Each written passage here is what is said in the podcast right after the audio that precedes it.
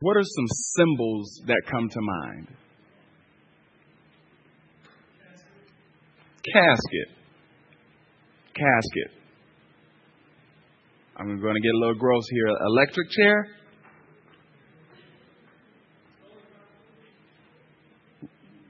Skull and crossbones. Flatline. Tombstone. Can you guys help me think through why don't we have caskets on the end of our necklaces? Why, why don't we have an electric chair dangling from our rearview mirror as we drive down the street? You see, in the mind of the Jew and the mind of the Greek during the era of Jesus Christ, a cross meant nothing but death. Nothing but death. Nothing but pain that you would want to avoid at all cost. So, how did we as Christians get to a point where we glorify, where we celebrate an image that had such disdain? That's what we're going to talk about today. Because if, if, if, you as a Christian have not dealt with the, the death of Christ in a real and personal way, dare I say, it is, it is, it is, it is something that will cause you to wrestle with being a Christian. Because to understand the death of Christ is to understand the grace of God. And as Christians, we are called, we stand and are placed into a place of grace. But you only get that through understanding death. So, will you turn with me, please, to Romans chapter 3.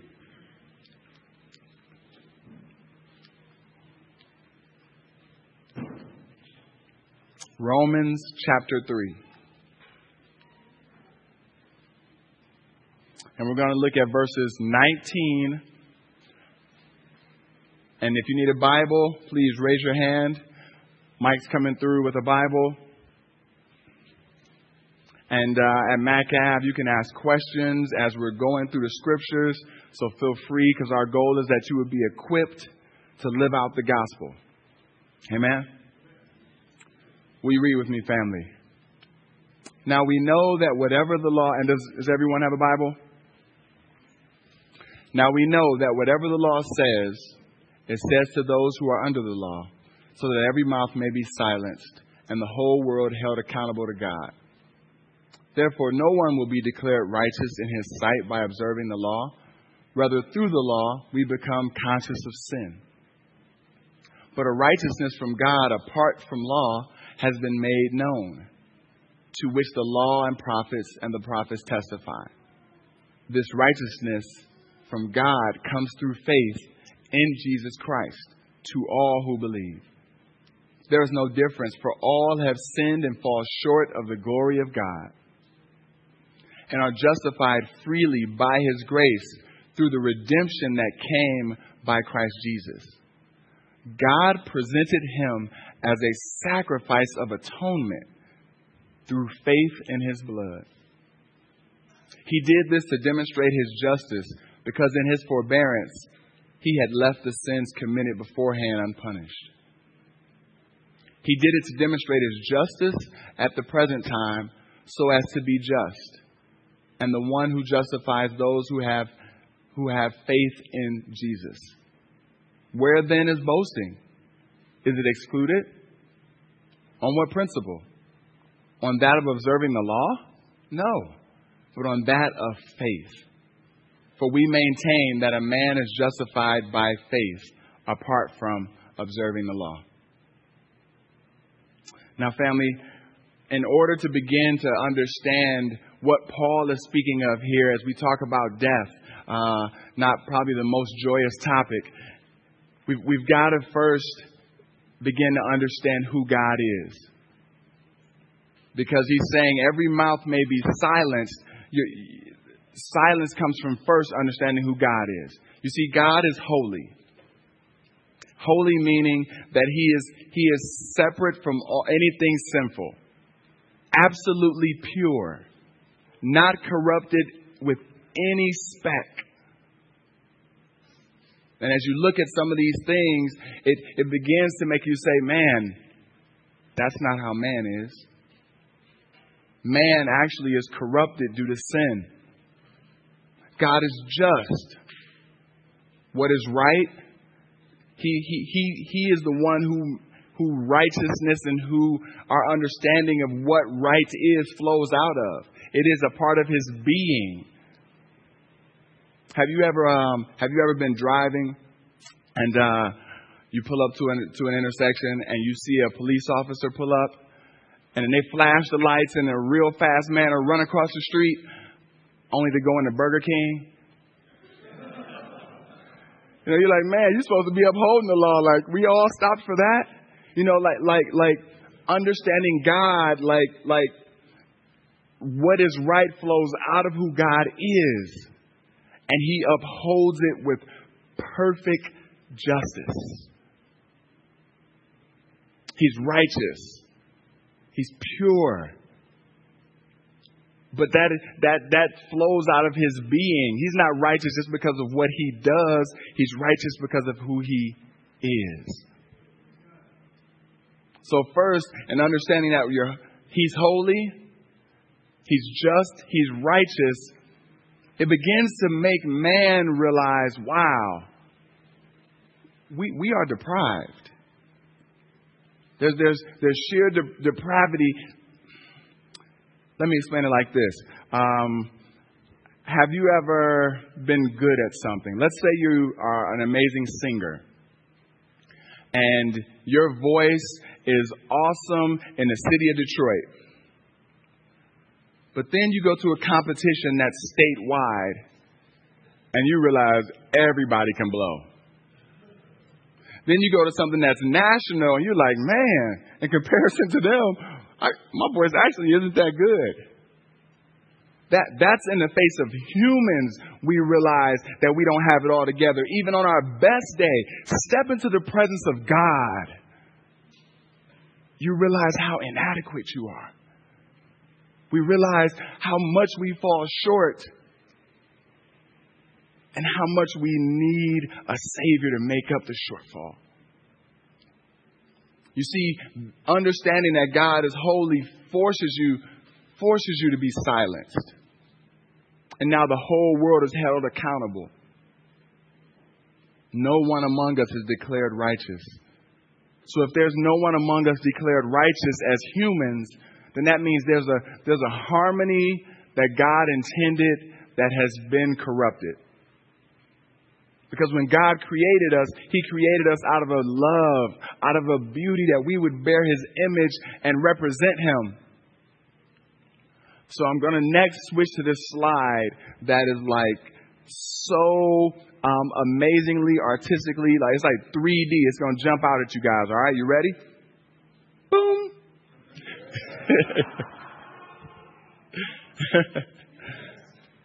So just to give you the background, that Paul's like, I, am assuming that you guys understand these basics. The basics is that God has come in love, created all things, was pleased with it. Man was one of those things, being you and I. And then out of love and caring for man, we chose to reject him. We chose our will instead of his will. Adam and Eve sinned. But see, God doesn't simply say, okay, so because of sin, I'm going to ignore y'all. You see, He still is beelining for man. But now, instead of beelining with love, He has to judge the sins that we've committed. Now, what's beelining for man is wrath. Because you see, God is, while holy, while God is pure, while God is righteous, He is also a judge. And none of those things are in conflict. You know, um, I'll wait to share that. So none of those things are in conflict.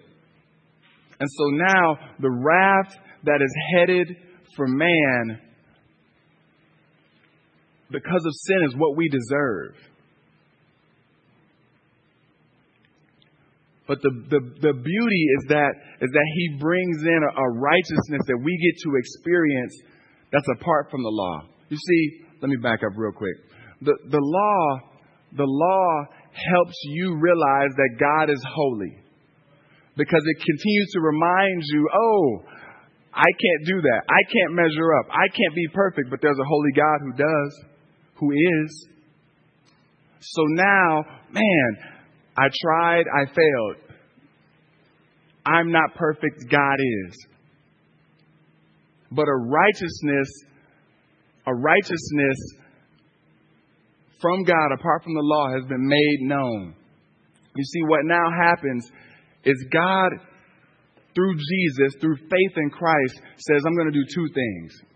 First, I'm going to personally allow you to experience righteousness. That wrath that you were supposed to receive, I'm going to take that on your behalf. So that, that sin that was committed and you were supposed to die as a result of that, I will take that on in the form of Jesus. Can someone tell me here what role man played in that? What, what did you do to earn that?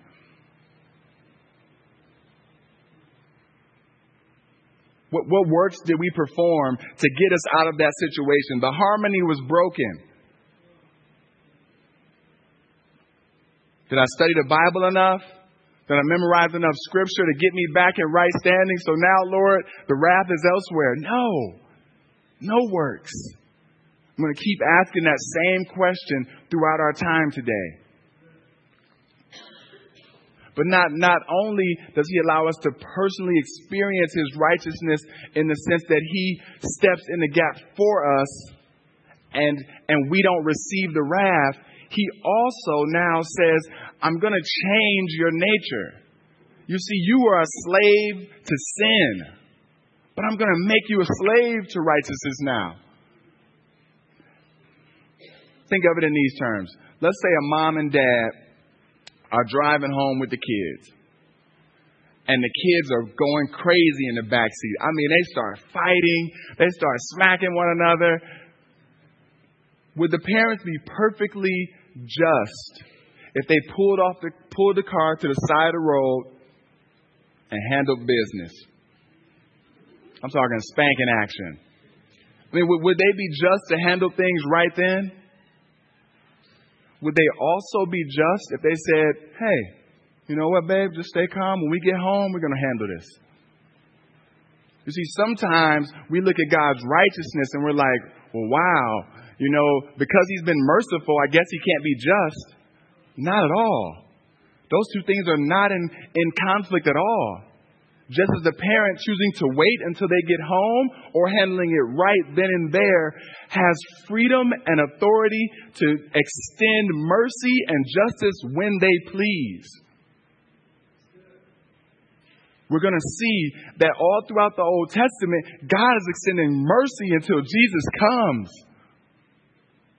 He's extending mercy. And the beauty of the cross is that it reaches forward and it reaches back and it satisfies wrath on both ends, past and future. So he not only saves you from wrath and his righteousness is extended towards you, he then makes you righteous. And the only way that you experience, the only medium for access to that type of righteousness is faith. Faith. Man, that's a hard one for us to get. Because our whole lives we're told to work hard. Our whole lives we're told if you pick yourself up by your bootstraps, you'll make it. And when we look, even if it's not a work ethic thing, even if it's the component of you examining your sin and it's a self doubt thing, God, you couldn't do all that for me. Look at my heart. Look at my sin. Why would you stand in a righteous gap for me? I'm so bad. But that's, that's, that shouldn't bring forth self doubt that should bring forth joy. That should bring forth freedom. That should bring forth liberation. Because now, God, I get it. on my worst day, I'm sinful. And on my best day, I'm sinful. and your righteousness covers it all.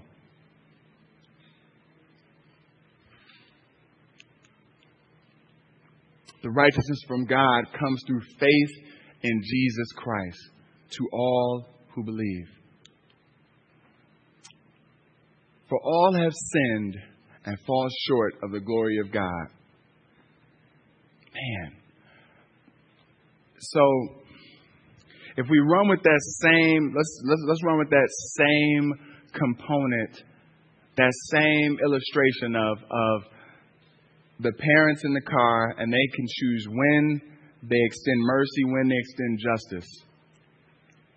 But you see, like there's there's an internal component that's missing from that illustration. So imagine one of the kids has great self-doubt. So they say, "Man, they smack their brother and then they say, "I'm just horrible. I'm the worst thing in the world, mom. How could you ever love me?" Does the mom simply just ignore them? Oh, don't worry about it. Eat your crackers. Not at all. That, that, that punishment is still going to come.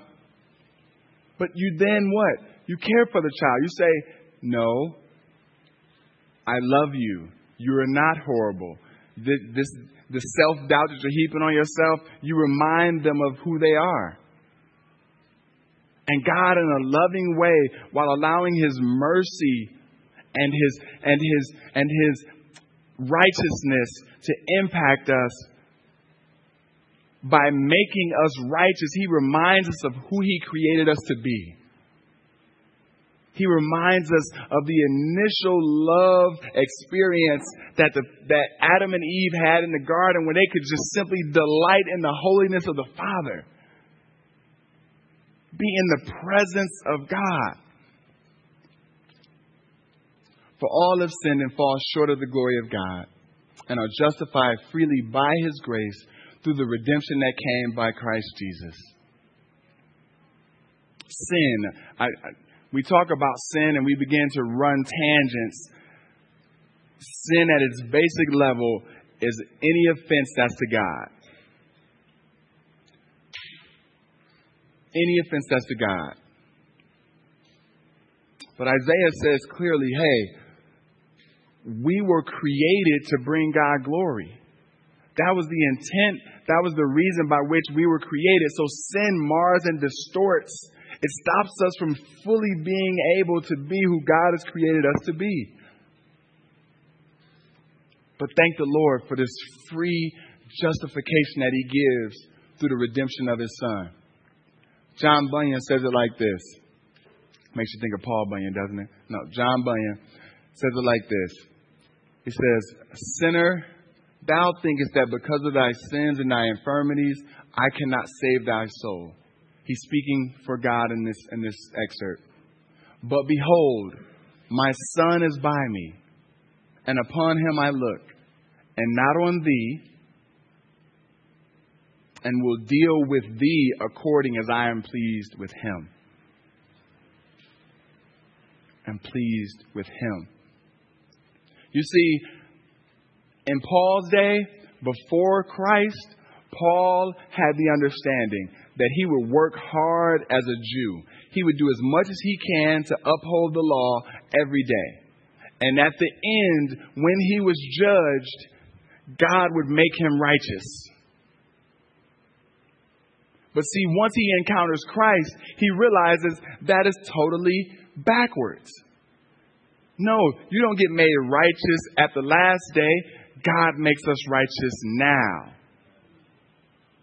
But if that's true, my friends, if that's true for all of us, if He makes us righteous now, then it again smacks works in the face. Because how can He make you righteous now based on works you haven't done yet?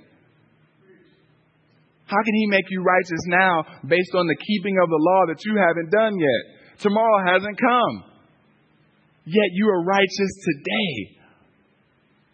The only way you experience, embrace that, the only way you can truly identify and walk in that is through faith. Because let me tell you, there's days where it is extremely tough. And you can't you can't walk this out based on proof. You know? Oh, well, because I'm righteous, no more pain happens. Oh, because I'm righteous, everything is going to go great for me. It's faith in what Jesus accomplished on the cross and faith in who he has made us to be. New slaves to righteousness. God presented him as a sacrifice of atonement through faith in his blood. He did this to demonstrate his justice because in his forbearance, he had left the sins committed beforehand unpunished. I'm, I'm going to read a few things and I'm going to give you guys a, yeah, y'all kind of tired in here. I need to have y'all do some exercises. Come on. Um, atonement. It's the covering of sins. It, it is, it's, it, in the Hebrew language, atonement and mercy seat were the same. And the mercy seat is the lid. You know what? Come here, Kenny. Let me get you right quick. Come here, Matthew. Get y'all brothers up here. All right. So I need you to stand here, hit me like this. Bow. All right. Hit me like that. Bow. Okay. So this this picture right here is a picture of the tabernacle. We've just walked into the Old Testament. Standing before us is the Ark of the Covenant. And God says in His Word, you're going to create an Ark of a Covenant. Now, on both sides of the Ark of the Covenant is a seraphim.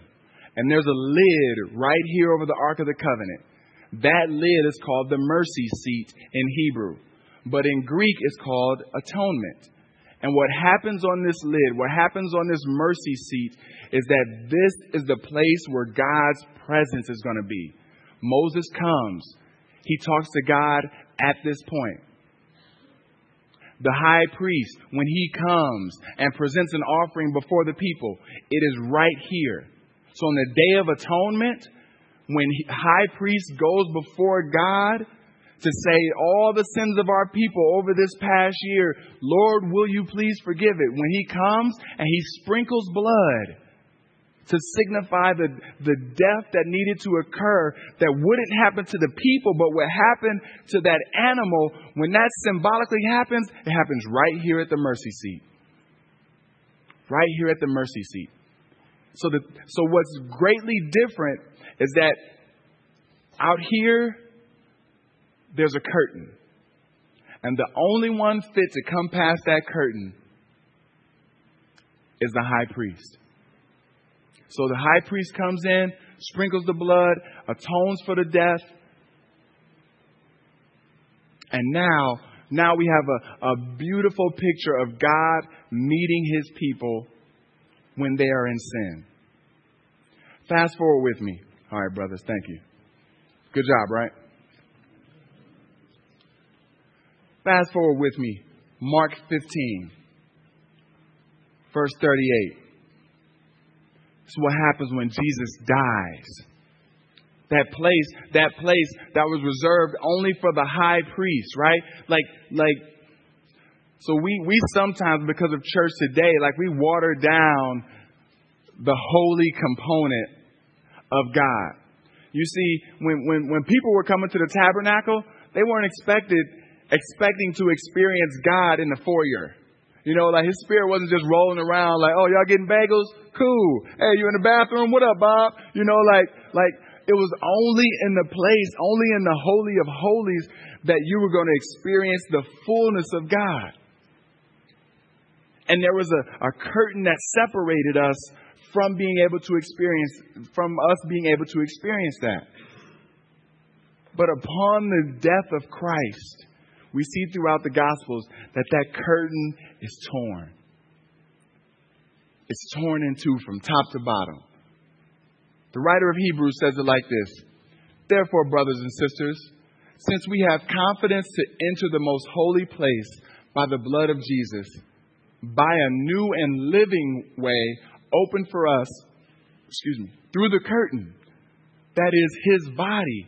And since we have a great high priest over the house of God, let us draw near to God with a sincere heart and with full assurance that works brings. Oh, wait. I'm sorry. That our effort brings. That our commitment and our steadfastness brings For those online listening, I'm not misquoting the Bible, I'm using an example. that faith brings. Having our hearts sprinkled to cleanse us from a guilty conscience, and having our bodies washed with pure water. My friends, without death, we don't enter that presence. Without death, that, that mercy seat experience where the sins are covered, where, where someone is bringing the sin and the wrath that we're supposed to receive, bringing that before God, and God is forgiving it, and God is, is, is washing it clean. Without Christ, that doesn't happen for us. We continue to bring forth animals. And guess what?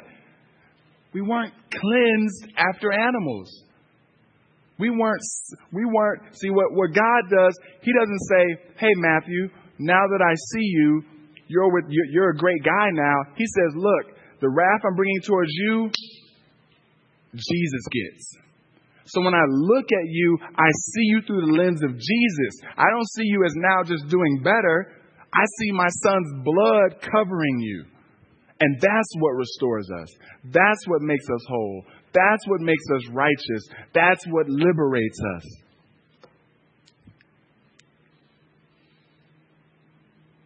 Sin is removed from believers' conscience and from the presence of God.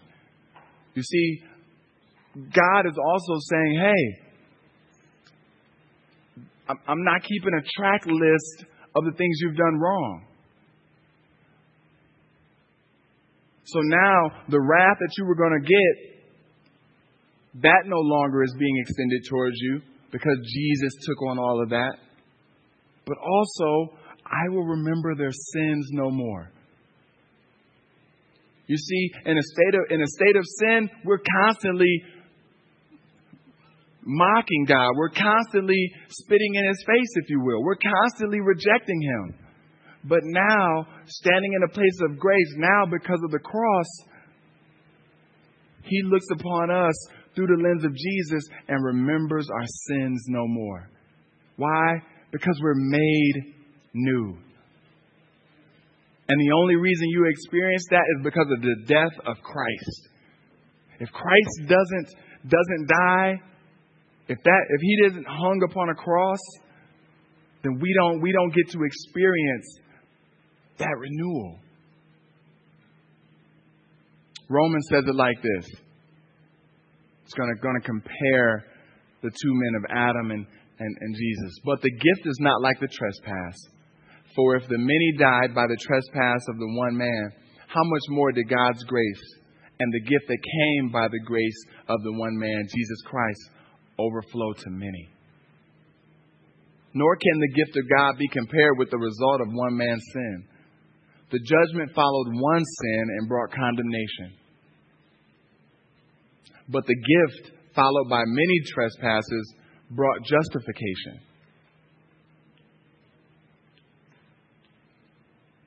For if by the trespass of one man death reigned through that one man, how much more will those who receive God's abundant provision of grace, abundant provision of grace, and of the gift of righteousness reign in the life through one man, Jesus Christ.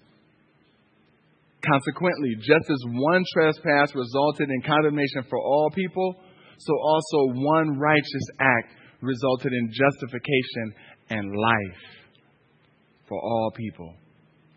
For just as through the disobedience of the one man the many were made sinners, so also through the obedience of the one man the many will be made righteous righteous. So now, my friends, we get to see the, the, the we get to see how Jesus steps in on our behalf. And now the result of his death covers us in grace.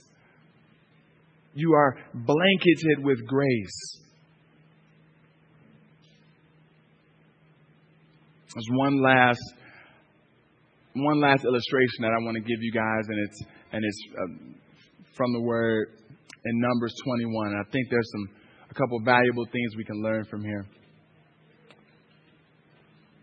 this is in reference to the people of Israel, saying they traveled from Mount Hor along the route to the Red Sea to go around Edom. But the people grew impatient on their way. They spoke against God and against Moses and said, Why have you brought us up out of Egypt to die in the wilderness? There is no bread, there is no water, and we detest this miserable food. Then the Lord sent venomous, venomous snakes among them. They bit the people, and many Israelites died. The people came to Moses and said, We sinned when we spoke against the Lord and against you. Pray to the Lord. Pray that the Lord will take the snakes away from us. So Moses prayed for the people. The Lord said to Moses, Make a snake and put it up on a pole. Anyone who is bitten can look at it and live. So Moses made a bronze snake and put it up on a pole. Then, when anyone was bitten by a snake and looked at the bronze snake, they lived. My family, two, two quick points from this text. The first is the response of God to their sin is painful. And, there, and, and this specifically is a snake, a snake that comes in the form of biting people and they end up dying. But it's interesting that the same snake that brings upon death, when used by God, brings upon healing. That same vehicle there, and, and we, we see this theme in other areas of the Bible. You know, one man commits sin, Adam falls, you get Jesus justifies all. You know, there's a couple great songs that talk about, you know, the, the sin that happens at the tree, the restoration that happens of Jesus on a tree. Death, my friends, death which was deserved and, and, and we were going to receive as a part of the wrath of God. Now, through death, Jesus uses it to give us liberation, to change our being, to make us righteous. But notice something on here. Did it say he took the snakes away? What, what, did the snakes still bite people? It's interesting that, you know, we can sometimes think because we get saved, it's not going to be painful. But it says here that, like, um, in 9, so Moses made a bronze snake, put it up. Then, when anyone was bitten by a snake and looked at the bronze snake, they lived. My friends, I want to encourage you that you, having faith in Christ, it may be painful at times. You having, having been made righteous doesn't remove you from the sin that affects this world. It doesn't remove you from hurt. Dare I say, every hurt that you've ever experienced is from sin. Whether it was someone who stole your tax money, someone who robbed you, someone who punched you, someone who lied to you, the root of every time you've been hurt in this world has come from sin. But praise the Lord that we are not slaves to sin anymore. And that Christ, through his death, deals with the, the, the, the punishment of sin on our behalf. So, lastly, there's this um, Native American, um, excuse me. He did it to demonstrate his justice at the present time, so as to be just and the one who justifies those who have faith in Jesus. The present time is basically helping us understand that, that the cross reaches forward and back. And that it covers, it covers all wrongs. But God, Jesus is in a unique position as God's representative with man and man's representative with God. A righteous God and a Savior presenting us blameless before the Father, but also making us righteous as we are here. My friends, there was um, there was a a bunch of receipts found from the era and the time of Christ, and on those receipts was the word tetelestai, which means it is finished. And that that that that phrase "it is finished" is what is what is a is a legal term meaning all settled, completely squared away. And so the sixth word of saying that Christ spoke from the cross was that same word meaning it is finished. And that he, that is, is completely done. No new sacrifices come after him. No, no new, no new blood sprinkled upon the mercy seat. We see the curtain torn, the temple rocked. Because now we don't have anything separating us from the Holy of Holies, from God Himself. Now He has blessed us with access to the Father through the death of Jesus. A Native American tribe had a, had a chief who continued to have a thief in the community. And for months, they could not find out who the thief was. There was a pole that stuck right in the middle of town, and anytime someone was to commit a, commit a crime, they would cling to that pole and be whipped and lashed. And, and 10 whippings, you'd remember it for the rest of your life. 30 whippings, you would probably lose a limb. 50 or more whippings, you were pretty much certain to die. And so, as they continued to try to find out who this thief was, the chief continued to raise the ante. Okay, when you get caught, 15 lashings. When you get caught, 40 lashings. When you get caught, 100 lashings. And at the end, the chief came to find out that the person stealing was his mother.